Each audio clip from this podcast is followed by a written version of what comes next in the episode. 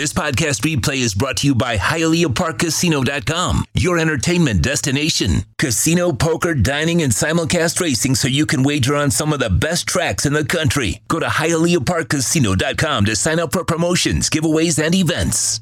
Big O, I believe that Jan Stenerud, Chiefs, was the one of the great sidewinder soccer player, field goal kicker. Was it Sten- no? I don't think it was Stenerud. Gogol or something. Um, um, I'll tell you now.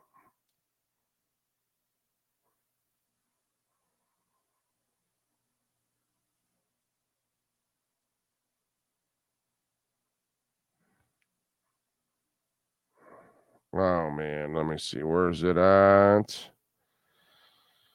Oh, I know uh, he played for the the Giants. Ended up, they had him, and then somebody wanted to sign him from the AFL, and and um, and, and then uh, he was um, he was kind of part of the whole thing.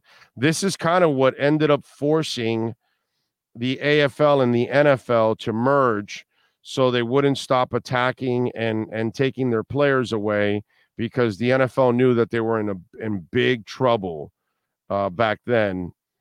And I'm trying to remember it's Pete Gogol. It is Pete Gogol. That's it. That's it. Uh, I'm pretty sure it's something like that. Yeah, here. Why do kickers opt for soccer style? Uh, da, da, da, Here we go.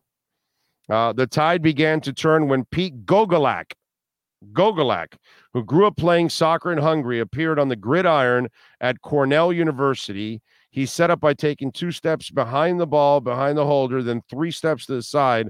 The center snapped the ball, the holder popped it through the turf. Gogolak swung his leg, threw it from the side, launching it between the uprights. The pro football world initially thought Gogolak who was drafted in 64 by the Bills, then played for the New York Giants, uh, was a bit of a circus act.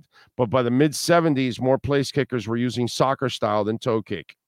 So there you go. I knew it was uh, Gogol something, but yeah, Gogolak, and and and he was part of that whole thing, dude. You know that the the the AFL started raiding the NFL for free agents right? And the AFL beat them out for Joe Namath, and then they beat them out for Billy Cannon. And then all of a sudden they started going after and they offered Mike Ditka a big ass contract. And and if there's something that Mike Ditka was ever since he was young, a whore. And he sells himself out for money no matter what. Whatever you see him endorse, it's purely out of money, not because he actually believes in anything. That's kind of his MO. Um, and so he was going to take a big ass contract. And then Gogolak was also going to take a big ass contract. And then all of a sudden, the NFL and the AFL, you know, it brought the NFL to its knees. And so the NFL had to then talk to the AFL about a merger.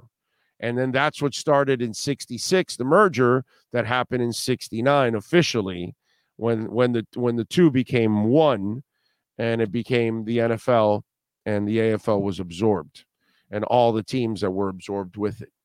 So Gogolak was part of that move since you bring up the kicker. Uh, he was one of those kind of guys that uh, that started one hell of a movement to bring the AFL and the NFL together.